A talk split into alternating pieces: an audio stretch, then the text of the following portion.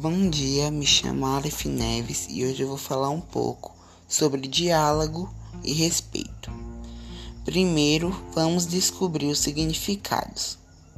O diálogo é uma fala interativa entre duas ou mais pessoas, uma conversa.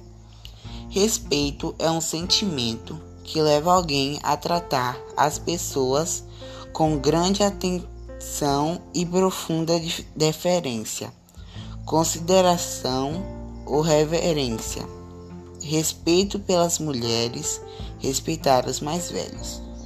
Esses são valores que devemos sempre colocar em prática, pois para você ter uma caminhada de sucesso em todas as áreas, ou seja, no relacionamento familiar, na escola, com os amigos, deve sempre exercer o diálogo com, com o melhor método de pacificação, comunhão e união, com palavras no qual você gostaria que dissessem a você.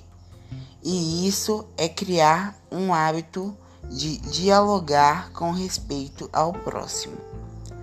O respeito se produz através do diálogo.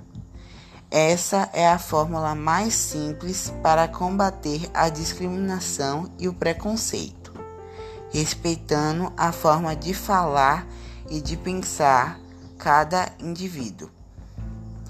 Tem uma frase de Ana Beatriz Barbosa que diz: Qualquer diálogo sem respeito é apenas tentativa de doutrinação e toda doutrinação é tentativa explícita de manipulação.